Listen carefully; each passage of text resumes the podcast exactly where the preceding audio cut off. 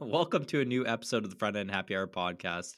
So clearly, I haven't figured out how to perfectly estimate my work, not even close. This is actually our second time that we're going to be discussing estimating. Back in 2021, we spoke how to provide more accurate estimates. I'm not sure exactly how deep we went on this or what exactly we covered, but in this episode, we are going to really dive into how to estimate better and come up with more accurate estimates. So hopefully, we give more information or do a better job than episode 124. But hey, we'll see what happens. Let's give introductions of today's panelists. Stacy, you want to start it off? Sure. Stacy London, principal front end engineer at Atlassian. Jem Young, engineering manager at Netflix. Yeah, Augustus Yuan, software engineer at Twitch. And I'm Ryan Burgess. I'm a engineering manager at Netflix. In each episode of the Front End Happy Hour podcast, we like to choose a keyword that, if it's mentioned at all in the episode, we'll all take a drink. What did we decide today's keyword is? Planning. Planning. Planning. All right, so let's plan to take some drinks. I don't know. Sounds good. so bad.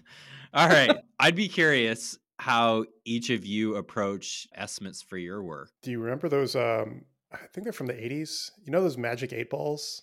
you shake them Yep. and they give you an answer. Still works That's that today, one. right? Yeah, yeah. Someone's like, How long is it going to take, Jem?" I'm like, See what the eight ball says. And I shake it. And it's like, Not sure. So I, I usually give them a not sure. Yeah. and, and, you know, if it's really important, they'll come back and ask me again. That's I was going to say, how long does that not sure last, right? Like it might hold up for, okay, I'll give Jem some time to think about this, but I'm going to come back and ask. And so, yeah, you, you got to shake that eight ball the second time, right? Well, no, no. So I have a whole escalating series of uh, events that goes into estimates. So if they come back a second time after I give them the eight ball, I say, "Oh, okay, you want an estimate? Why don't you a Jira for that? Here's a link to my Jira board." and then you know I wait, and if they file a Jira, then I wait some more for them to follow up again. So this could be a couple weeks later, and they're like, "Hey, you get that Jira?" I'm like, "Yeah, we're really pruning the backlog, but we'll get right to it." So you know, maybe a month or two later, I might get a good estimate. And by that time, it's probably already done. And that way I've impressed everybody. They're like, oh, that thing you want an estimate on? It's already done. yeah. All right. They're like, cool. Wow, Jem's so good. And that's how I do it. End of episode. Goodbye. I know all you're joking here, but there is actually one thing that I really like that you said there. It's not so much about estimating, but oftentimes people ask you for something or to do something. I really like the like put it in a Jira ticket or can you write something up for it? Because I think sometimes people it's really easy to say something, right? It's really easy to go, "Hey Jem, can you just like build this component?" And you're like, "Yeah, sure, whatever, I'll go do that." Instead of, "Hey, what are all the requirements? How are you thinking about this?" You're putting a little bit of work on that person. Now, it's not helping with your estimates. Maybe, maybe it's, you know, buying you a little bit of time, Jem. So, hey, it's not a bad piece of advice. That's not actually how I do estimates, but I I would say, um, at least for me as an engineering manager on a platform team, the way I estimate is probably different from the way other people, probably uh, different from Augustus, Stacy, and Ryan, how you all do estimates on maybe more product oriented teams. Because on a platform team, I don't necessarily report to anybody. Like, there's no PM saying, like, once you get this done, let's do this, and then we'll do this. And like, there's a whole year planned out. We are the ones that drive, we are our own PMs. We drive our own uh, planning. Cheers Cheers. uh, and we we drive our own roadmaps and milestones and everything along with that. So occasionally there'll be actually not occasionally about half the time there's we spend our time doing external asks or so, but those are usually pretty broad because they that's how it is across all platform teams is there's a long curve of understanding to, to understand what the problem is first and then there's the execution phase uh, maybe later i'll talk about hill charts if i haven't already i, I do love hill charts um, for for platform estimations. Uh, but generally, like in platform, we work in like quarters because the the size of the work we have to do and the amount of technical debt we have to unwind is so great that there's no like, oh, this will take two weeks or we'll do sprints because it just wouldn't work for our case. But I'm curious how the rest of you do estimates. Do you do the? Do any of you do the uh, the swag method? Do you want to explain the swag method, stacy Scientific wild ass guess. it works, right? it works. Yeah, yeah. Just, just, uh, just, just pick a number and go with it. You know, it's really funny too. Like Jem, you mentioned like the quarter-based uh, estimates, which like I'm very familiar with. Which is funny too, is like you and I are both in platform teams.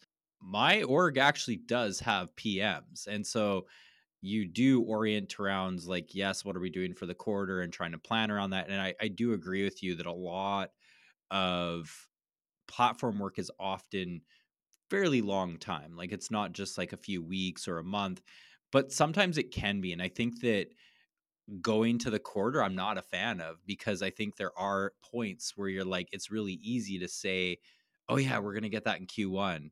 When in Q1, it's going to come in Q1. Or you know what I mean? Like it's not a clear date to people. And even Jem, you mentioned like having stakeholders, right? Like people they do need to know some of these things and i'm assuming at that point you're like yeah you'll you'll get it in q2 or it'll be done in q1 but it doesn't really tell them a lot and so if you could say hey expect it for sometime in march like that would be a lot clearer so i think sometimes estimates can get used more than just like the quarter. I guess i'll add my perspectives because i've had to um, provide estimates for a few projects at twitch and at evernote and and yeah i think um, it really does depend on the project because I think you two, I think a few of you kind of alluded to it. Like, depending on, let's say, the project had a deadline, like for whatever reason, like some some other team made some promise to some stakeholder and they now need to hit the date like then that's when we we try to brainstorm okay what we understand what are the requirements let's estimate how much work that is and that you know that's a lot of coordination with the engineering. So like i will i would partner with like a product manager to understand what the requirements are for the project try to break it out into technical tasks so that they could be divvied out. And if let's say it didn't hit the date that they needed that's that's when i feel real bad but the product manager really has to make some choices of can we cut scope what are some hacky short I maybe I'll come with some hacky shortcuts we can do and here's some incurred tech debt that we'll have that we'd like to resolve as a fast follow for the project. Um, so so yeah, I feel like it really depends um, depending on the project. Like for some projects that do not have like a strict deadline, you know, they're like, hey, here are the requirements. We don't really mind. We just kind of need to know when it will be done so we can kind of help with the planning you don't necessarily have to go through that phase of like, oh, what are the hacky shortcuts? What are the um, what are the things we need to cut scope? You might actually even as an engineer, sometimes it's on we like try to encourage for engineering to push product managers to talk about well what's the future of this product look like and we can kind of anticipate like what future work items we'll need to do and maybe we can just do those things up front um, so yeah, that at least that's how that's been my experience so far. We we, we also we do do sprints, but I'll be honest, like I'll, when I break it out into technical tasks, maybe I'll put some story point estimates, and we'll figure out how many sprints that will take, and that's how we get to the final date. Um, but I, I would say, from my experience, we're still very date heavy. Yeah, I'd say so. For for quite a long time now, I haven't had to do like deadline driven development or date based development, which has been, I, I think, pretty healthy. I think date based development is really unhealthy, or at least in a lot of orgs that do it that way, it can be really unhealthy. It pushes people to like maybe work crazy long hours and put out shitty work because they're tired. And I, am not sure that it's like a healthy way to do software development. Um, I understand why people want dates. I think it's very natural. It's like we're trying to plan, we're trying to figure out what we can do and accomplish as a team. So like I think there's a lot of good reasons why people want dates. Uh, for a long time I've worked though more of like in either like kanban or scrum sort of methodologies where you're kind of you're doing like complexity based estimates or size based estimates things where you're having like a whole team talk about you know we're working on building a new feature for a product and we just want to talk about oh that seems really complex or like maybe that's a, a, a large t-shirt t-shirt size and then you can kind of based on maybe the makeup of your team, what the skills are. You might have like a certain velocity, like you might be able to get a certain amount of story points done, every, and you kind of like watch that over time. And as the team gels and works together and learns about like people's strengths and weaknesses and and all of those things like it's a very it's not a science. It's like always very kind of specific to the, the makeup of the team. And then if you build something similar again maybe you'll have a better idea of like oh that took us like four sprints last time or that took us two. Um, maybe this time it'll take about that. So like there's ways of doing kind of quote estimation that way where you're kind of narrowing that scope of uncertainty as you as you get closer to the thing. And i think the whole idea behind it was like you don't try and estimate out a six month or year long project when like so many variables change in those six months. Um, and the idea was like oh well if you break it down into tiny pieces and you ship a little piece and you get feedback from customers and then you iterate like the idea is you build the right thing um, over time and iteratively. And then that whole figuring out like uh, yes six months from now on this date we will deliver this very big piece of software that we're not quite sure works or not. Like you kind of throw that way out and you just go this this other direction. And there's a million blogs online about waterfall versus scrum versus kanban versus like all these different techniques and, and why they're good or bad um, and and really, I think it just it all comes down to the team and the makeup of the team and the people how how well they work together, their skills, those kinds of things. I'm definitely a big fan of iterating and learning because like you're right, there's so many things that change and you're you're not quite sure if that feature is going to land with your customers or not. To your points on the date driven piece, Stacy, I I definitely agree with you. It can cause some negative like culture uh, if you're orienting around a date but i think it, it really depends on how you're approaching those dates like i have definitely been a fan of it when you're striving towards a date but being somewhat realistic but even maybe striving to like you know to to hit some milestone right? Like you're you're aiming for that and I think it's okay if it slips, right? In that sense, like it's maybe a point where Augustus mentioned it could be where you're like, we're like a month out and I thought I was going to deliver this, but I ran into, you know, three dependencies that I didn't really think of. And that that's actually not good. It's, it's going to push me out two or three weeks or whatever that is. You and the PM or the rest of your team can have a discussion of like, all right, well, we could just push out the date and land that feature or whatever you're doing a month later or do we start to cut some scope or tra- like there's trade-offs and i think that it can also help produce some of those healthy conversations.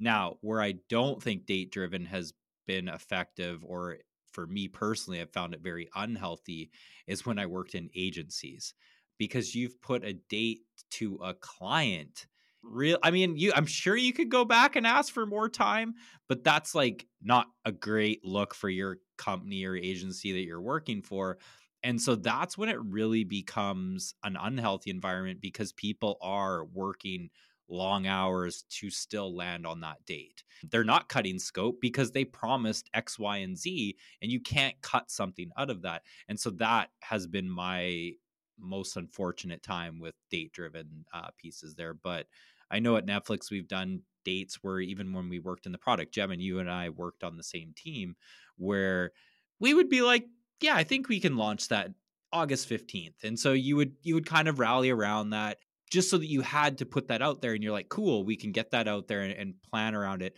But then you would have those conversations if the date was going to slip or something needed to change. So I think it's like it can be good in some ways so that it's not just like this open ended quarterly date, but it's tough. I just want to like I love how you bring that up, Ryan. Like I think it's so important to have good communication with your stakeholders, your manager. Like yeah, cuz some people really and you know, we we go off of dates for many reasons at Twitch slash Amazon and like it's sometimes it can be intimidating to tell, "Hey, I know I said this is the date, but you know, maybe a requirement was missed or maybe there was just unforeseen complexity that no one really could have caught. I hope people like have the courage to bring that up because in your you know your manager your pm like they're they're there to help you in those kind of situations to help kind of gauge how important is this requirement that we missed? Like is it something that we actually need to move dates around? Um, like communication is just so important when it comes to project planning and execution because you it's like there's a reason why it's called an estimate, right? Like given this perfect world of yeah, there's nothing else, and we just code this for loop, everything should be good. But then, oh wait, we have to handle this dependency that's 20 like 20 years old or something and yeah just all these things can happen we also have like the optimism bias like that's a a thing with humans is we always think we're going to finish something faster than uh, you're we're uh, overly optimistic about our capabilities and our abilities to to work on things and to your point augustus like not you you can't know like it's not like we're building the same thing over and over and over and over again like if they did they'd automate our jobs away we wouldn't be here. So like it is an estimate, meaning like we can't exactly predict it because there are these things that pop up and, and you you just need to talk through it with everybody. Yeah, that's a good point. Is like our jobs do a lot of similar things, but it's never exactly the same exact problem that you're solving. And so it's really hard to to estimate around that too. Yeah, I think this is hard, but I love that you, Augustus, brought up the communication because I think that is an important factor that people don't necessarily say anything. Like they'll just be like, "All right, I'll I'll spend my entire weekend because I said I would get this done," rather than having a conversation on what's realistic and you know thinking about that. I'm also a big fan for like when I've approached estimates, especially coding, is not giving an answer right away, right? Like sometimes people uh, give you ask you that take some time to, you know go dig in look at some of the things like you know and, and i mean communicate that too is like hey let me get back to you but like do some of that investigating uh, and planning cheers cheers i mean estimates are helpful for prioritization I, think that's really kind of what we're coming down to is do i have three engineers work on this do i have one do i have five and that's thinking um, as an engineering manager, like those are the things I care about. I don't, unless there's some sort of marketing driven date, which happens a lot with products where we're saying like, hey, we're doing a big marketing push on this day. We've already told the press we're going to launch on this day. We need to get it done. Then you know it's all hands on deck. But again, it's about prioritization. That means like, hey, I got to pull people off of this project to work on this, um, and that's where that's what I think about when I'm doing estimates. Is who are the stakeholders here? Is this internally driven or is this externally driven? Are we part of a cross broader effort where we need to coordinate with other people, or is this something that you know if we get it done this quarter, it's fine. If not, it's fine too because no one else knows and like we're we're the ones driving it. So it's a lot that goes into uh, estimates, but they are useful. Otherwise, there's no accountability for anything. And like I don't I don't have this problem on my team. Obviously, I've got a team of great engineers, but there are instances where an engineer is like, "Hey, are you done with that project yet?" they're like, "Oh no, you know, I'm still working on it." You're like, "Okay, okay," but you said to get it done, and if you don't like hold them to something, and then uh, like you were saying, Ryan, make them communicate like what's going on each step of the way, then there's a problem there, and that's what we need to address. What we really try to avoid is the I don't know the right word for it, but you know, the engineer in a corner uh, engineers, uh, we'd love to go into a corner and solve this problem and come back with it all solved and present to everybody, and everybody's ooh ah, look at them go. But in reality, like that's really bad for a team for to operate like that. You need to have like constant transparency. Like, hey, how's it going? You said that you get this done in Q1. It's now uh, March, the end of March. Uh, where's it at? It's like, oh, we didn't we didn't deliver it. Like we need to know these things ahead of time. So that's to me, that's what estimates are all about. And I agree with you, Stacy. I'm not a fan of date driven estimates unless, like I said, there's some external dependencies. Otherwise, it just puts needless pressure on on people. And if there is a date, it needs to be justifiable. It's like, why? Why is it this date? Because the CEO said so. Like, you know, I've definitely worked places where the CEO, you know, kind of forced our hand in, in those places. And uh, or is it just an arbitrary day that we can push back if we don't want to incur more technical debt by moving too fast on this particular problem. I like that. I like that idea of like using the estimate as just a way to have like good conversations about prioritization. Like uh, even if you don't do like a date estimate, you can still have those prioritization conversations with like complexity estimates or size based. Like I've had good conversations where I've said like, "Oh, this I think is like kind of like an extra large amount of work." and this is why like there's these pieces of it that make it complex and then like talking to a product manager or the designer and the team to be like well could we chip away at that like maybe we don't need to do this part this like part of it that makes it more complex could we reduce the complexity this way and then you start having those like good conversations with your team yeah i'm a fan of the t-shirt sizing especially uh, right off the bat of like hey we're gonna go look at this effort because you are having that conversation.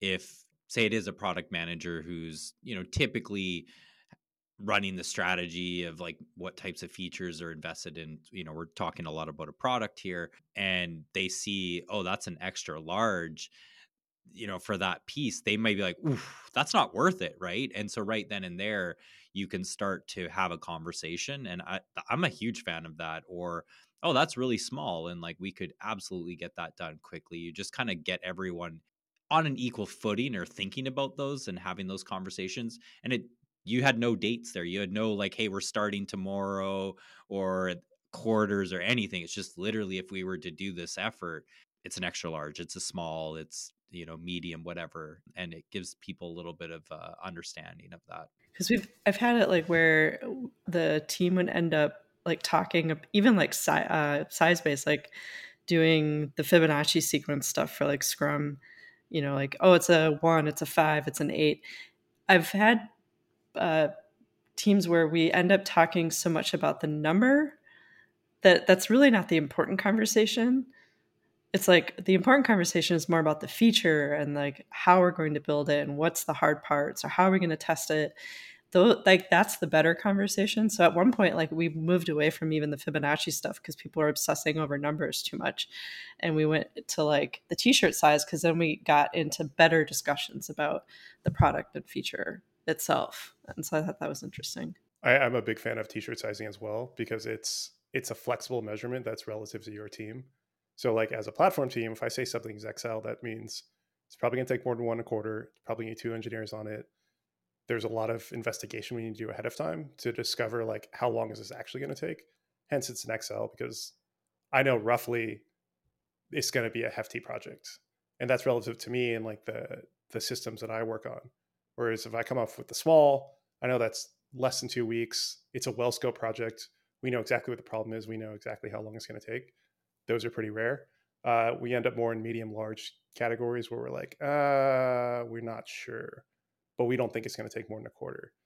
But yeah, plus one on t-shirt sizing and uh, plus plus ten on spending too much time planning to plan. Uh, it can just it seems like you're being productive, but you're really not, and it's like a trap you fall into. You're like, oh, but we're we're planning. We'll have such a clean, well polished roadmap, uh, which that never happens. Yeah, I, I, I do not believe in well polished roadmaps if you're doing things correctly because things are going to go wrong. Like uh, I think one of my favorite quotes is uh, Mike Tyson, which is like everybody has a plan until they get hit in the face. Uh, you know, which is which is true. Like it's a it's a beautiful plan until the CEO has some good idea, or the PM comes in, or marketing changes directions and says like, "Hey, we need this," and you know that's just how it goes. And you have to kind of build that into your planning where it's loose enough to have to give the team an idea about what they should be doing next and what their priority is, but flexible enough that things don't collapse if you suddenly have to pull this project because some other priority came in. Yeah, flexibility is key. I agree with you, Jem. Like the full roadmap that's like all perfectly planned, spent months planning doesn't make sense to me at all.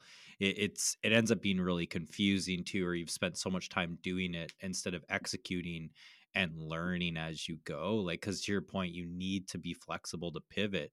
Um, it doesn't even have to be a request from anyone. It can literally be, you know, learning something in your product that like customers aren't even they're not even down with this feature or they're like they're not using it or it's not the right thing and it may might still be the right thing but you have to pivot a little bit in how you approach that but if you have this perfectly curated roadmap like that doesn't really leave room for any iterations or thinking like outside because you just didn't you can't account for those things that you learn as you go.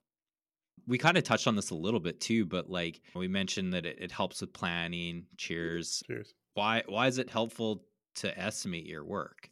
I think i think we touched on it in terms of prioritization um, but i'll speak to a practical example that i've seen in companies especially like my organization which is very money focused. Um, you know, we're mon- part of the monetization org.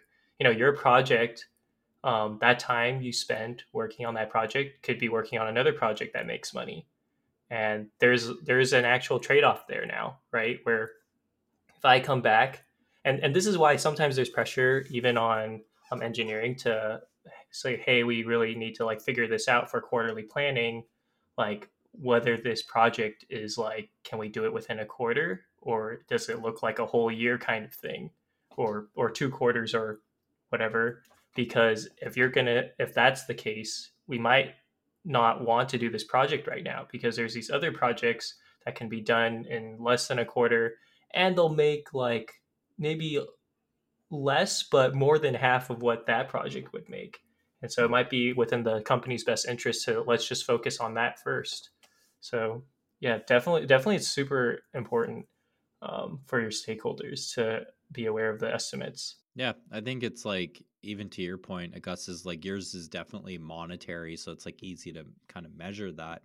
But I think at the end of the day, even if it's not monetary, it's like what's the impact? And I think sometimes a you know a small effort could be really large impact, and maybe that large extra large estimate could still be very impactful but you're like trading off against your portfolio of work. Like there, you can't get it all done.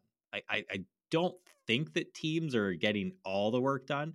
You have to prioritize. So I, I like that you called that out. Do you all use tools that help you? I, I I gotta admit, I've tried so many different tools for prioritizing or for estimates, but I'm curious what you all use. Okay, I wanna. I swear, Stacy didn't pay me to say this, but I I personally um, so so I know t-shirt sizing is amazing, and plus one to what Stacy said. You know, whatever the team feels the most comfortable in, that's what you should use. You know, there's so many different ways. Uh, my team uses story points, um, and we we learned that Jira. I don't know when they launched it, but they have this thing called Agile Poker, or this. Basically, it's a way for you to like get into virtually on the Jira board, and you can estimate. And that feature was really really helpful during covid when we were all remote because uh, someone who's like the moderator can select the ticket that they're estimating and people who put the estimate that they think it is jira will auto populate hey here are all these other tickets you've estimated with that story point value. And it kind of gives that person like a quick glance at oh wait is this the same amount of work as that other ticket or these other tickets? And kind of just kind of level sets them and put some accountability on like understanding is this the right estimate? So so that that's been such a um, awesome tool that we've used. Yeah definitely. I don't use jira at the moment but uh, i have quite a bit. And yes we've done all all those kinds of like strict scrum very like fibonacci sequence the story points um, we've done the t-shirt sizing thing.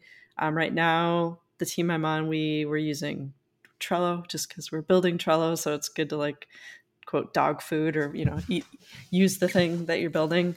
Um, so we were using more sort of that Kanban style approach with the Trello board, and then um, we actually had an agile tools power up that um, the community someone in the community built which um, added stuff to trello cards. So you could put story points on them um, and you could see you could get some reporting and stuff out of it like um, make it a little bit more robust i guess than what you get out of the box um, with trello. But uh, I might be switching teams soon, and I might be back in Jira, and we might be doing um, some more sophisticated tooling to to do that process. Dog fooding Jira, right? exactly. I guess as you said it best, uh, use whatever the team is comfortable with. So we, I don't know, we kind of mix it up. I just use Google Docs, and I make a, a big table, and I estimate it, and then it's up to the individual uh, informed captains of the project to track things the way they want as long as it's progressing in a way and there's like evidence they're they're moving towards these like well well formed milestones, then I don't have a problem with it. Uh, we we collectively do not like Jira. I I think it's just like you you really have to as a team like all buy in or not. And if like one person's doing it, and no one else is, it's kind of a waste. And I don't know. I'm not. I'm fine with it if we were all going to do it. but I don't know. Jira does not have a lot of love in my part of the world. I think Jira across the board is no one's like loves loves Jira, but I I think you've said it well in the sense that it is a very powerful tool when everyone is using it.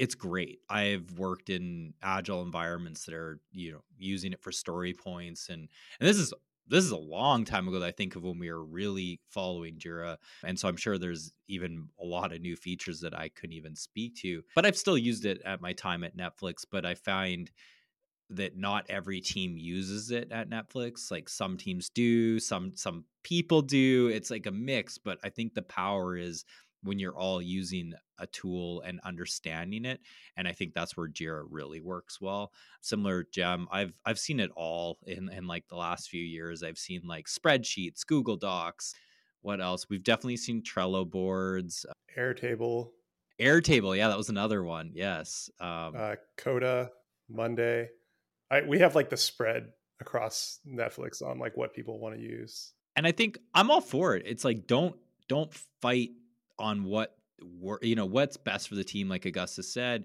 I think you all have to understand it though too because sometimes i have seen it where like, someone spins up their own version of a spreadsheet or a google doc that you're like but we kind of already have that. And it was just because they didn't fully understand it. They're like oh i needed more of a gantt chart. And you're like okay but now we have to have two moments of truth and like that's not good either so i think that's one thing i would say is like pick one don't don't try and do multiple tools.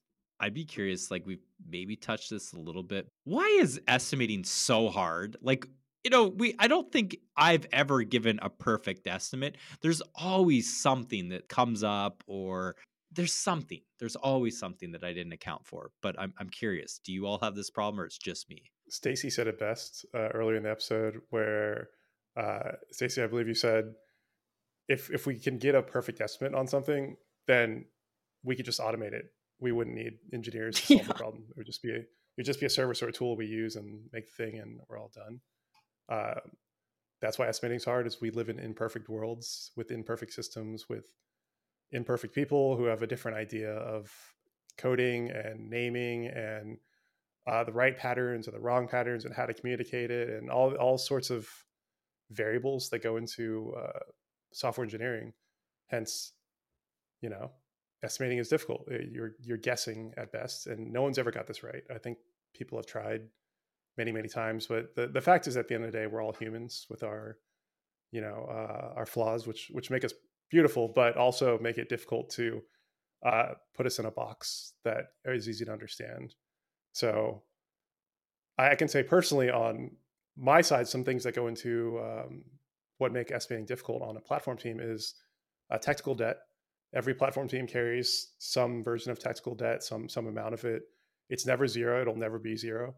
Uh, if a platform team had zero technical debt, I'd question if they're spending their time correctly. It's kind of just a trade off we make. Um, but part of that technical debt is discovery. And I, I mentioned this earlier in the episode, and a good friend of ours, uh, Aaron Aaron Lurch, who also works in Netflix, he introduced me to the concept of the hill chart. And a hill chart is essentially when you have a really big project, there's a it's a hill. So picture a hill in your head, and then picture a dividing line at the apex of that hill, so at the top.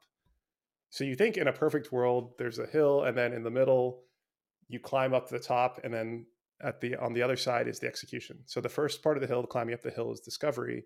The second part, going down the hill, is the execution. So in your mind, you're like, oh, it's a perfect, beautiful, rounded hill. Everything makes sense. We can perfectly estimate how long it's going to take to get there. But in the real world, especially on a uh, working platform where you're dealing with these really massive systems, sometimes the hill is skewed. Sometimes the hill is, goes all the way to the left or all the way to the right. Sometimes the discovery phase, like finding out what the problem is, can take the entire quarter and then the execution is actually really short. You're like, oh, really? It's just a library change or something like that. Sometimes it's really, really short. Like the, the discovery is like, here's the problem, we need to fix it. But the execution, it turns out, is really complicated because everybody using your platform had some sort of different implementation, which you now have to standardize. So that's why I, I, I like the visualization of the hill chart, and it, I tell I share it to my team to let them know like I understand the discovery part is really difficult. Like trying to find out what the actual problem is you need to solve can take a long time too, but that's part of the work, and we have to estimate that as well. Uh, the other one is support. We we spend a good portion of our time supporting the engineers using our platform, so we can't tell you week to week how much that support is going to cost or what it's going to take. Hence, estimating is really difficult. And that's just me in my one corner of the universe uh, on why estimating is difficult. I am sure everybody has their own stories and uh, maybe bad stories of why estimating can be difficult. I'll, I'll I'll call out two that come to mind. One is uh, cross team dependencies or initiatives that may come up. So you and uh, it, it depends. You know, maybe if you're a startup, this doesn't happen as often, but definitely at big companies, if you're working on a feature that may touch or involve multiple teams, like coordinating with those teams on their different parts um, and you know all the different discussions of like what can what can get done by their team what can get done by your team does your team need to pick it up? Then all of a sudden your engineers have to absorb how do i work in this new code base? Um, sometimes the other team might have some initiative oh we're going to refactor this entire uh, flow that you were very dependent on, and we were hoping to hit this date of finishing the migration. So that that it's like it's interesting because you know maybe you're not estimating those exact pieces of work, but it affects timelines, which is what a lot of people care about. So that's definitely made things hard. Um, so I'll be honest, I've even been on projects where sometimes the team is so busy that you have to estimate the work that is on their side and you have to pair with an engineer there, really understand uh, what's going on. So that's a huge leap of complexity. The other thing, um, actually, Ryan, uh, I love what you said about um, uh, when you commented to Jem about having people write a formal intake of or ticket of what they want. You would be surprised how many times requirements get missed, um, and it can be such a nightmare to not to like untangle what the what the correct requirements are. Um, and that is like such an important part of the estimation process working with the stakeholders the product manager like what do they really want? Um, there have been so many times i've worked with a pm and you know not blaming not blaming anyone but i've worked with so many pms that have said oh we want to like redesign this feature. We want everything that it does today. And then we want these new set of features. And they kind of think everything that it does today is the requirement and that is a good enough but uh, i'll just speak from as an engineer there's a lot to unpack in that requirement. Like there's might be all these different things that is done today that i have to kind of dig and chase and might be things that can't be supported in the new in the new feature it might conflict with the new feature that you're requesting. So that's like sometimes a bunch of stuff that has to be unpacked Yeah, and I'm so glad you called out dependencies, Augustus. Like I think that that is oftentimes one of the hardest things is you're working with other teams or other engineers or even just working microsystems, man, that like you just you understand yours but you don't understand the one next to you, but you rely on it and something may need to change on that end and there's contracts and there's all these things that it just becomes very complicated and it, it you know gets back to no project is the same it's always very unique so i'm really glad you called that one out because i feel like anytime it is outside of your own team or own code base it just becomes a lot more complex and it's already complex in your own code base i i know that but adding more onto that just makes it even harder. There's a couple of things about the estimates i found hard over my career and and some of them are like uh, we talked a lot about people, but you know, if you put a junior engineer who's still maybe learning the code base and learning patterns and learning libraries and learning frameworks and trying to piece all these things together, um, if they were to build something out, that estimate's going to be very different from someone who maybe is already familiar with the code base, has a bunch of experience using the framework already, um, has built something kind of similar before, you know, it has that history, like that estimate would be very different. So it's really hard to have an estimate for something that's universal across people's experience. You have to like come together as a team and figure out like what is your team capable of in a time frame and that's that that's where you have to like oh well we need to set up time to make sure we have mentoring or we pair program or we do stuff together to move things forward and all of that is why estimates are hard because like how do you estimate how long pairing is going to need to happen for someone to become super efficient? Like that's not a thing you can really estimate because it's humans and learning. Um, so anyway that that i found that's something that's been very difficult. And then the other thing I find really difficult, and Jem, I think this is something I found interesting about your comments about platform stuff. Sometimes I would imagine, especially at Netflix, you're you're maybe building something that doesn't exist in the industry. Like there there is no prior art. There's no example that of something someone's built just like this before. So it's total R&D.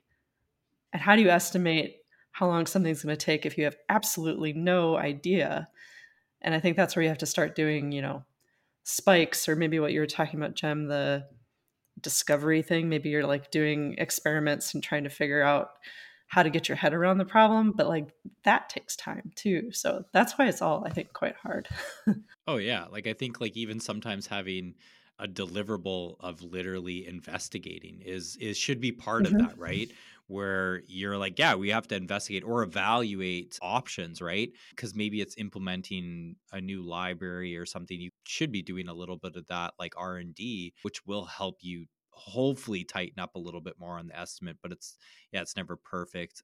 I love that you almost called out to paired programming. Jem, you called out support.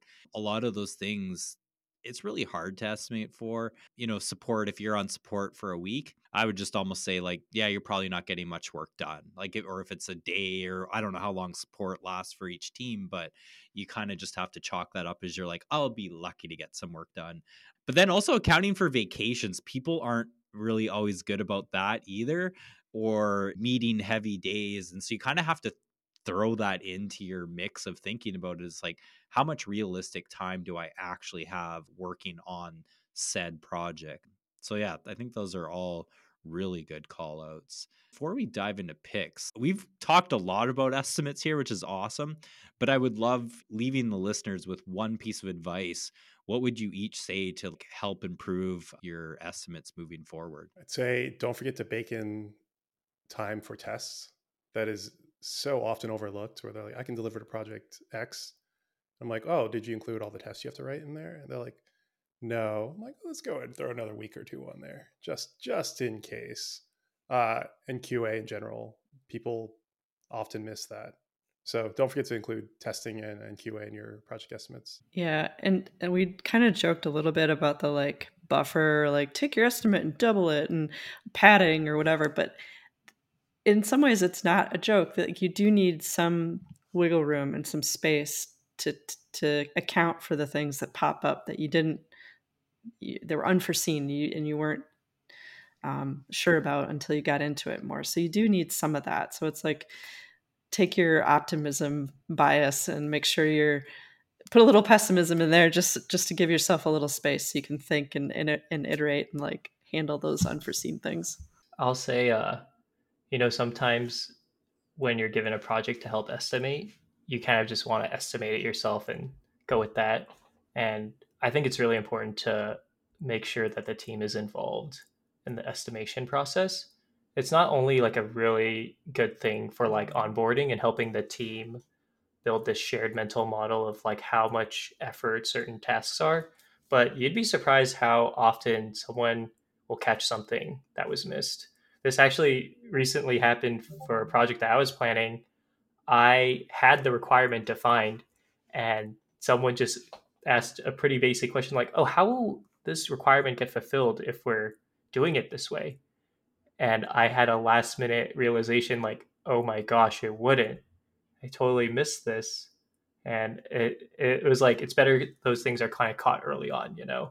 I guess it's like you're saying, like not just the happy path, or you know, like everything's yeah. working perfectly there's you know the user's doing exactly what we expect them to do it's like you have to account for like error states and how do people recover from things not going right like that kind of stuff you should think about too wow all great advice i mean i got two little points here for you don't let your manager estimate for you. I'm going to call it out as a manager, but like I have been there where managers are making the estimates for the team. And I think that that's probably not the best. They should be getting input from their team.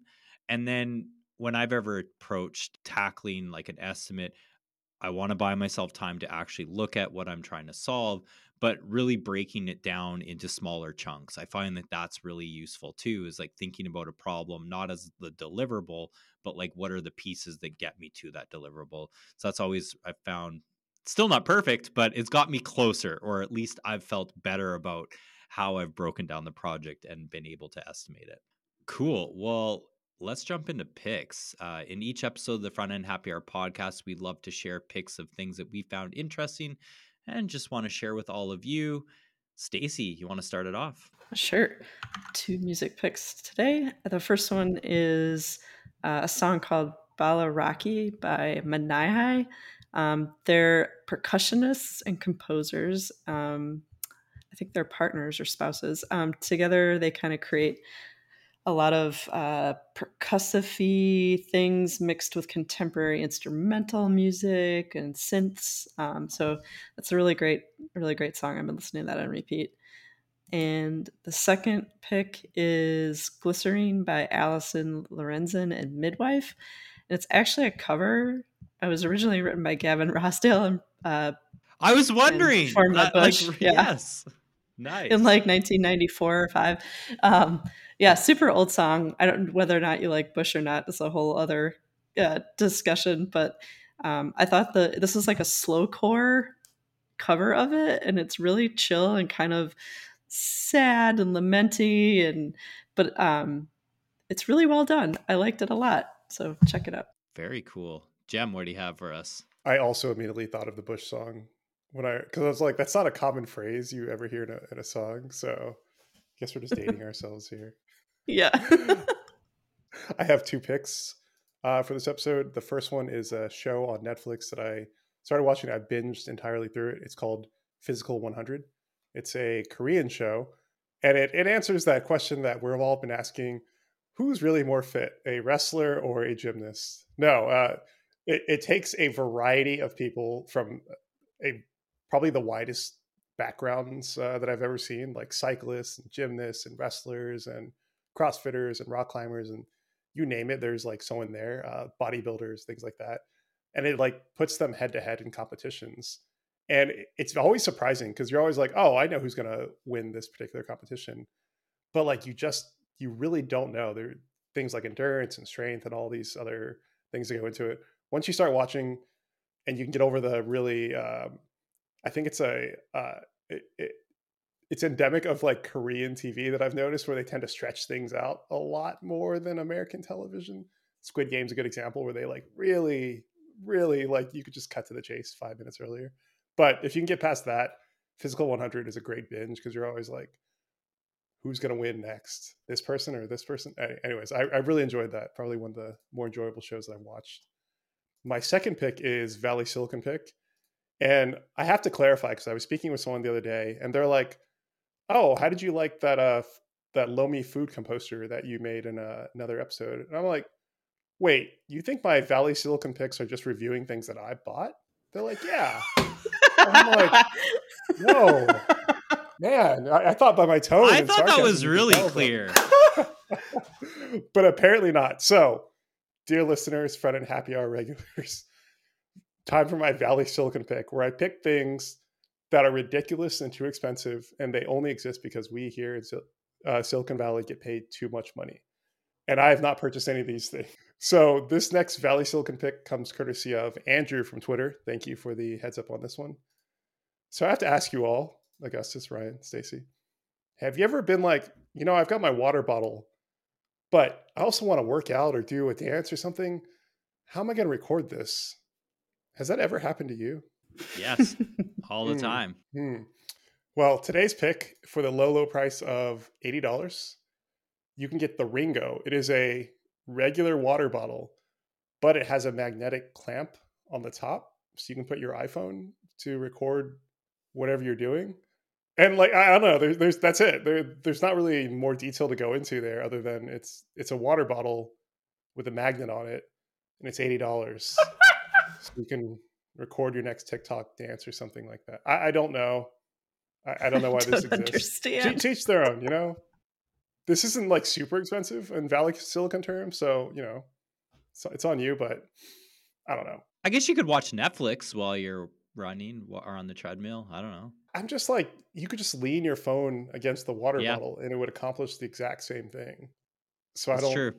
really understand why this exists. But hey, you know, that's why it's Valley Silicon. And those are my picks. Right on. Augustus, what do you have for us? Ooh, ooh. Yes, uh, I have two picks. One is um, a case study of Windows XP, um, and it's just a quick case study article of the guy who made the Windows XP logo and kind of his explorations of like the old Windows logos, and he just talks about some of the design challenges or the feel that they were trying to go for. So I I, I always love like reading these kind of case studies of how they make the logo of what you eventually see, you know, because there's a lot of thought that goes into it. So yeah, check it out. And then my second pick is um, a WebKit blog post of Web Push being enabled for web apps on iOS and iPad. I think in 16.4, and um, yeah, the article speaks for itself. But this is just like such a huge um, update to have notifications available for web apps. Like, I I think that was like one of the biggest things that like native apps had, and well, of course, among many other things, but like being able to have notifications for web apps is like such a huge thing. For those who don't know, Safari was the last holdout on PWAs, progressive web apps. They they've taken forever to implement it, so it's really great that they're finally implementing Web Push. But it's like years later, like Yeah. years later behind everybody else. So I don't know. It's a win for the web. Uh, good good pick, Augustus. All right, I have two picks, not related on the topic at all, but we have talked about ChatGPT in quite a few episodes this year already. I found a really great article. I mean, it goes in depth, but it talks about what ChatGPT is doing and why it works. It goes into depth. Like, I don't even know if I finished the entire article, but it, it was really interesting. Definitely worth checking out if you want to better understand how the AI is working.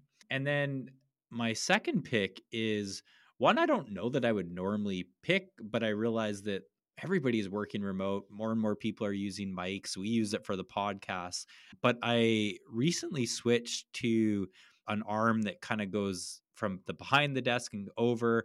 It's the Elgato mic arm LP mic stand. I really am enjoying it. I like it a lot. I can just kind of pull it when I need it, shove it aside when I don't need it. My hands are still available to type, and then I don't have a mic in my face, which is kind of nice. So I'm really liking that. Um, been using that for a couple months now. So that's all I have for this episode. Thank you all for listening to our episode. Hopefully, we've helped you estimate a little bit better. Uh, it's still hard. If you want to subscribe to our podcast, you can really find us on whatever you like to listen podcasts on. Follow us on Twitter at FrontEndHH.